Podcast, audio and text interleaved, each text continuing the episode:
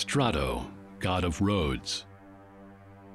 Strato was the child of Idola and Eumeo, and the older sibling of Kale.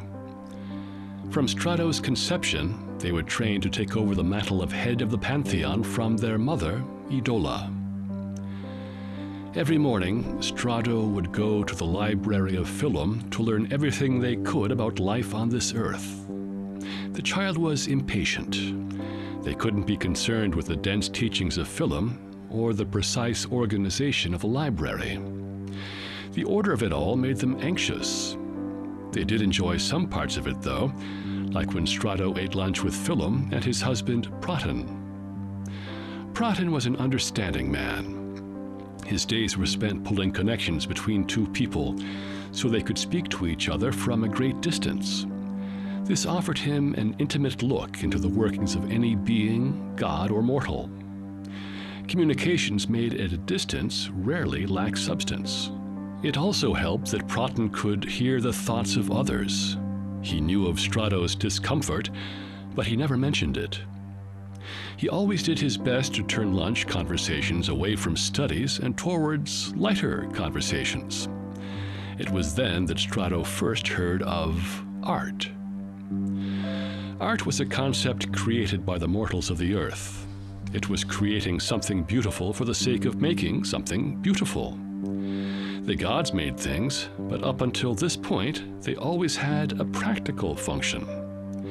Some of the mortals' art was practical, a lot of it had a message, but most of it was for the sake of beauty. The gods never sought such a pointless pursuit. That day, Strato told their teacher that they would like to make something beautiful, something large, something that gods and mortals alike could see the beauty in. Philum scoffed. Strato had much to learn. The library was vast and growing. There were parts Strato hadn't even been to, let alone studied. It would take a lifetime to train Strato to lead the gods. They had no time for frivolous achievements. Strato protested but was silenced by the thud of a book in front of them and a stern glance from Philum. The child reluctantly resumed their studies. Philum stayed in that wing for some time, organizing book after book. At one point, he left, presumably to another section of the library. Strato waited a couple of minutes, seeing if Philum would return any time soon. When he did not show, Strato closed their book and opened the clasp on a large, stained glass window. They climbed out and fell two stories to the ground below. They had nothing but the clothes on their back and a handful of years of knowledge, and they were going to make something beautiful. They didn't have any paints or clays or even parchment for a story. After walking the streets of their city, they finally found a lot with leftover concrete. Abad or Wabi had likely left it here during one of their building stints. Strato knew enough to know that concrete did not work on a small scale. They wanted to make something large, something monumental, something the gods would talk about for generations to come. Strato's final plan was to use the concrete as paint. They would lay it on the earth in thick, wide lines. These lines would curl all across the planet.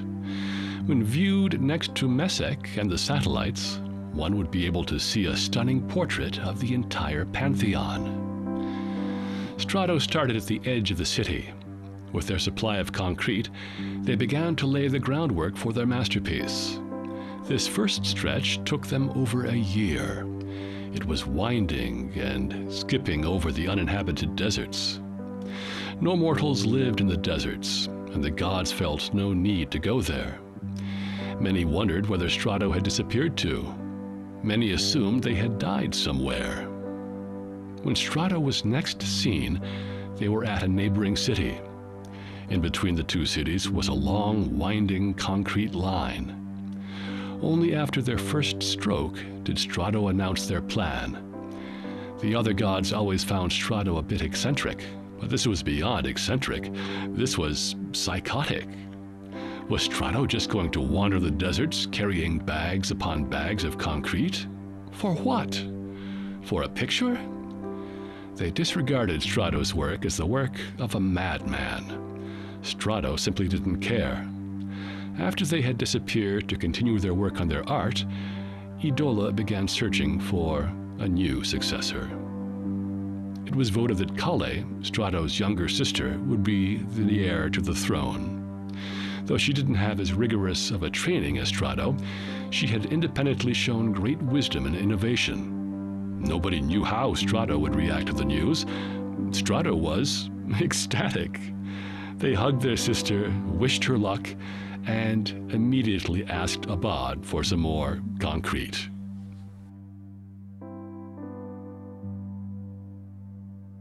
Hello, and welcome to Newton's Dark Room presents Main Street Mythology. Over the course of the last year, NDR member Julia Sawbone traveled across the American countryside. She collected legends etched into bathroom stalls, spray painted on freight cars, and mumbled by workers in alleys. She brought these legends back to us, and now we bring them to you. From Newton's Dark Room, this is Main Street Mythology.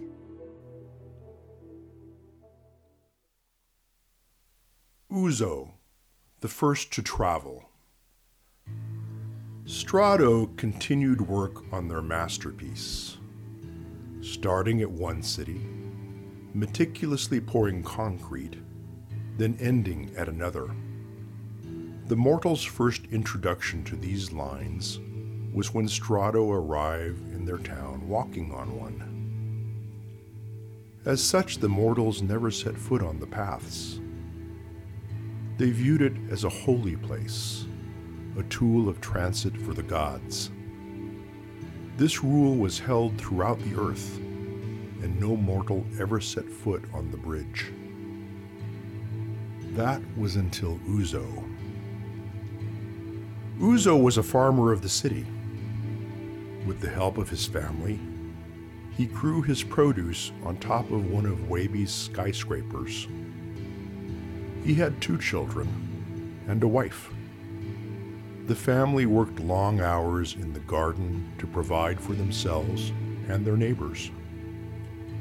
Yomeo, god of community, was quite fond of the family. Good times, however, were not to last. A disease ravaged the city. Many people died. Uzo's wife was among them. Uzo was broken. He did not sleep that night. Instead, he silently sobbed into his bed. The next morning, the children had to drag him out of bed to tend to the garden. Without his children, it was unlikely that Uzo would have ever gotten back on his feet. Every morning was like that. Uzo weighed down in the bed, and the youthful hopefulness of his children getting him out. This went on until one day the children did not come. The children had grown sick. Uzo could hear them coughing in the other room. They were bedridden and they would likely die. The city still had not found a cure for this plague. Uzo laid in bed for quite some time that morning. He had given up hope for him and his family. That is when he turned his head and saw Strato's path on the edge of town. His family was dying and his garden was wilting. Uzo forced himself out of his bed. He grabbed the last of the good vegetables, a container for water, and a hat to shield himself from the sun. He walked down his building, out onto the street, and started towards Strato's path. At the edge of town, Uzo was confronted by an old friend.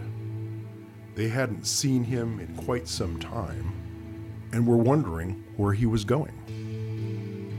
Uzo explained himself. He was going to follow the path to the land of the gods. Their people were dying, his family was dying. If he did not do anything, they would all perish. Uzo had nothing left to lose. If he walked the path and perished, it would be better than passing in a bed next to the corpses of his children. If he succeeded, it would be all worth it. Uzo hesitated for a moment and then set foot on Strato's path. He was the first mortal to even touch it. He did not die. He did not get struck down by lightning or the sun. He did not feel enlightened. He did not feel any different than the moment before he set foot on the path, so he walked. He followed the path. Uzo walked for several days. He was out of food and water when he saw it a city. He did not know if this was his city or not. The sun had been so harsh, he easily could have gotten turned around. Or maybe it was the city of the gods. Uzo arrived and stepped off the path. This was not his city, nor was it the city of the gods.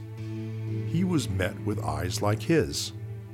Strangers, but human and mortal. One of them shouted, and another came to Uzo, giving him food and water. Everyone's eyes were wide. As soon as he could speak, Uzo explained his situation the other city, the disease, his family.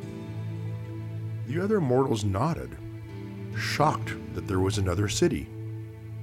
They told Uzo that they too had met with that plague and that they had a cure. Uzo repeated that to himself. They had a cure. Eventually, the town's mayor arrived. He met with Uzo and supplied him with a caravan. They would assist Uzo on his journey back to his home city. They would bring not just medicine, but technologies, goods, and knowledge. Even the mayor himself went on this journey. A few days later, Uzo arrived back in his home city. Everyone was dumbstruck by the caravan that accompanied him. Having seen them in the distance, Uzo's mayor was waiting for them at the end of the road. The two leaders talked, happily astounded at the existence of more societies. They began to discuss plans for opening trade routes and transportation, working together to brave the world.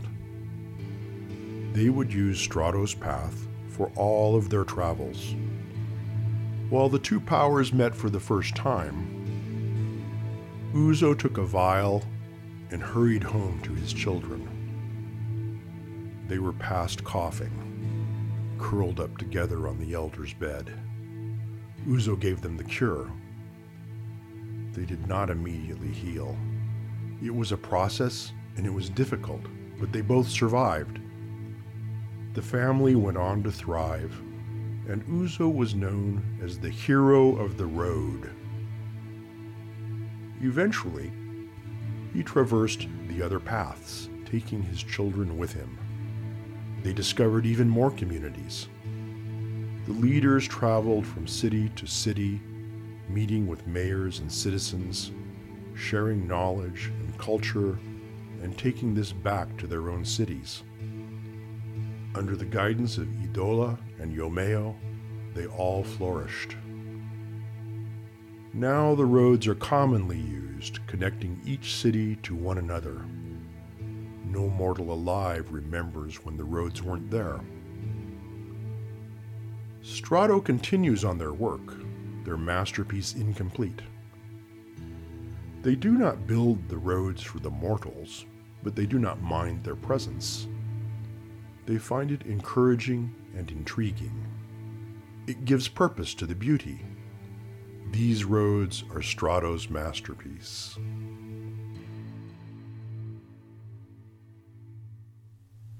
Maria and the Garbage Trucks. When Doti's father, Yitodi, was still in charge of the island of Waste, he created a creature to better help the denizens of the mainland dispose of their trash. Up until then, mortals would have to make long, dangerous treks to the west coast to dispose of their trash. Yetodi created creatures that would carry this trash for them and make the journey alone. These were large, hulking beasts. They were armored with a thick metal shell, and their underbellies swept up anything in their path. A claw transfixed to their side would grab anything of interest and dump it into their maw. He released them on the mainland and returned to his home. These beasts began wandering. They were unfamiliar and intimidating to the mortals. They soon learned that the beasts were drawn to the trash, and they would hide the waste in their homes. This starved the poor creatures. They were designed to eat garbage, but there was none to be found. They began eating whatever they could find benches, lawn ornaments, cars, and sometimes people. This only reaffirmed the mortals' belief that these were horrid, terrifying creatures. They lived in fear for many years until one day a girl by the name of Maria had an idea. She was tired of hiding from the creatures. She was tired of hiding the waste in her own home. The beasts were already in her city, eating whatever they could find. She took a bag of trash, stepped out into the road, and began pelting the creatures with old apple cores, empty milk jugs, and paper plates. They noticed the thumping and turned towards her. They began charging, moving the fastest she had ever seen them move. She dropped the bag of trash and ran, expecting her life to soon be over.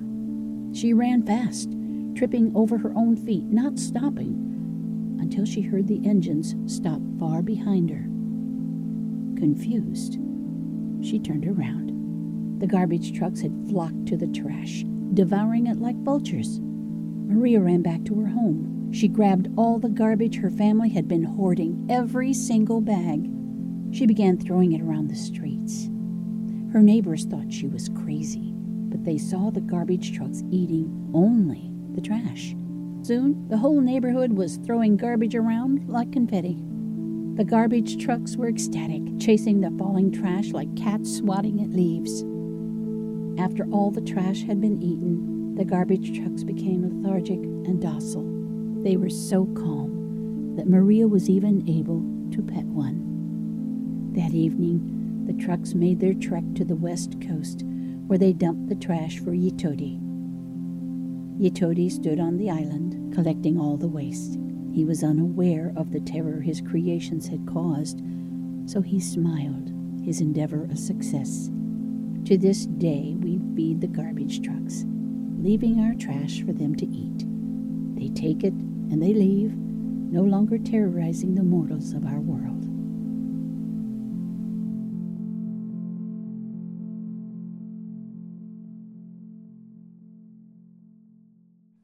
Meshek, god of satellites. The space outside of our world is vast but populated. From here we can see it all the stars, the moon, the sun.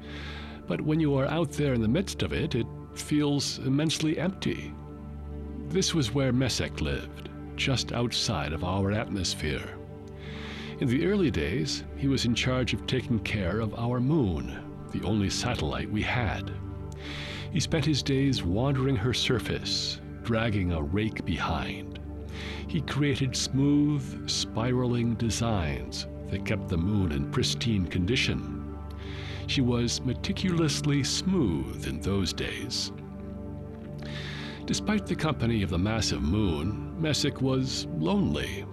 He would often stare up at the green and blue orb where the rest of the gods lived. It was while he was looking at the Earth that Meshek saw the first artificial satellite. It was just a child then, small and delicate. It was drawn to the earth like a moth to a flame, circling in drunk, swooping manners. Meshek tried to catch the thing, always closing his hand an instant after it left his grasp. He chased the satellite for several days. Finally, his hands clasped around it, Messick felt the metal bumping around in his palm, and he brought it back to the moon. Messick created the moon's first permanent blemish that day. He dug a hole, a nest of sorts, and he placed the satellite into it. It whirred, settling into the soft flour like sand. The satellite stayed in this nest for some time. Every day, Messick would visit the little satellite. He would take it out of the nest, guiding it to the low gravity of the moon, teaching it to fly with purpose. Soon, instead of the lackadaisical romps of its childhood, the satellite orbited the Earth in tight, perfect circles. Messick did not know this, but ever since the little satellite found the Earth, it was being watched. There was another one out by our neighboring planet, Mars. This other satellite watched the first, but didn't give it much thought. As the first improved its flying and rotated around the Earth in its perfect circles, the second became interested. It found beauty in the simplicity of it all and the control. It began meandering over from Mars, and it met the first satellite. The two were in love. They flew back to the moon together. They made their own nest, a hole in the sand, and they laid their first young there to grow. Messick found this nest the next day. Instead of continuing his smooth raking, he stopped and kept watch over the children. Over many months, they grew and joined their parents in orbit. Every winter, the satellites would migrate to the moon. They made more and more nests, their population growing every year. Messick cared for the satellites, fixing their injuries and keeping them well fed. He treated them like a farmer treats his cattle. Their populations grew, and soon Messick had no time to smooth the moon. Now he spends all his time watching the satellites. The moon has grown rough and spattered as a result, showing the wear of age and motherhood. She is still as beautiful as she ever was. If you look at her long enough, you might notice two tiny black flecks cross her white mass. These are the two satellites that now thrive outside our world.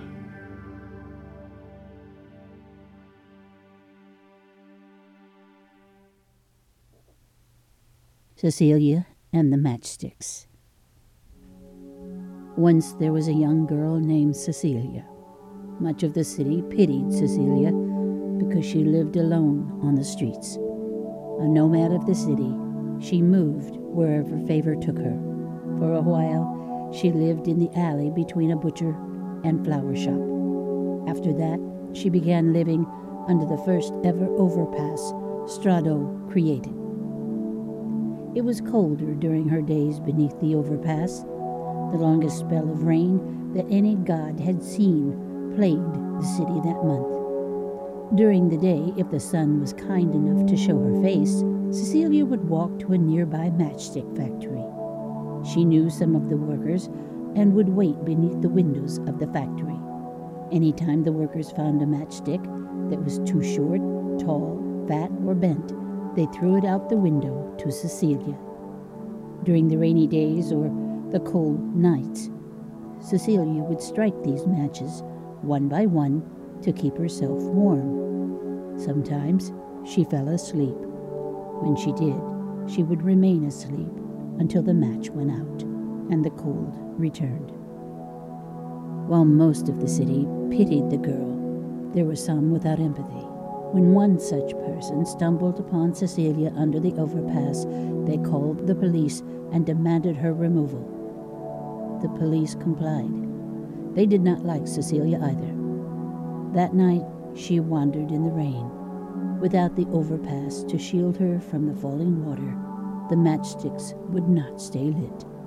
The little flame died, and the warmth disappeared with it. She realized that the only thing keeping her out of complete darkness were the streetlights. It was at this moment that one light went out a single streetlight, the light above her head. There, in the miraculous dry spot under the streetlight, Cecilia lit her match. As it is known, A broken street light is a signal of hope to the troubled. When you are at your lowest, Kale turns off a street light above you. After a moment in the dark, you move to the next light. This is exactly what Cecilia did. She moved to the next light and the next one, lighting a match under each. The street lights guided her out of the city and into the desert. Eventually, she arrived at the edge of it all. The sand fell off the world, and Kale watched from atop her skyscraper. Cecilia never returned, but many believed Kale took Cecilia to the god's city. The next day, the rain clouds disappeared from the city. Realizing Cecilia was not outside their window, the workers spent their evening searching for the girl. They found a trail of deformed matchsticks that led them out of the city and then to nothing. They spent the night there, sound asleep, with the kind of peace only the edge of everything can bring.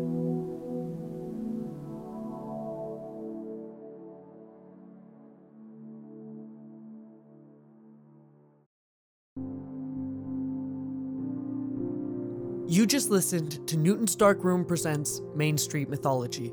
The legends Strato, god of roads, and Messick, god of satellites, were performed by Robert Reedy. Uzo, the first to travel, was performed by Mike Emling.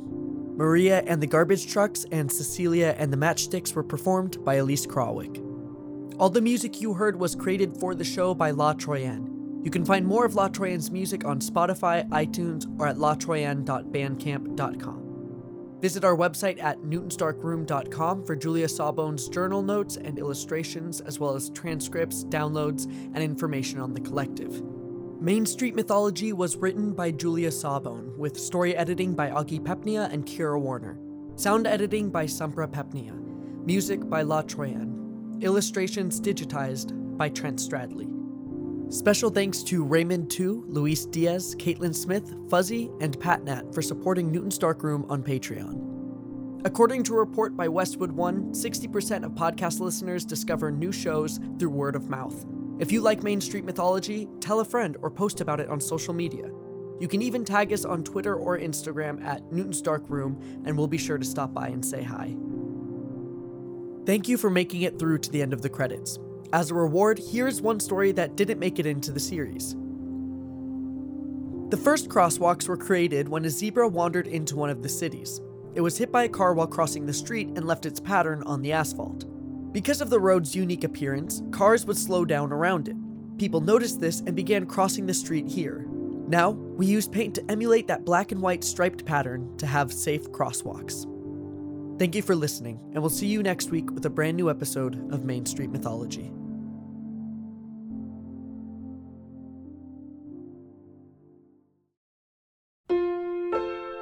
Produced by Newton's Dark Room.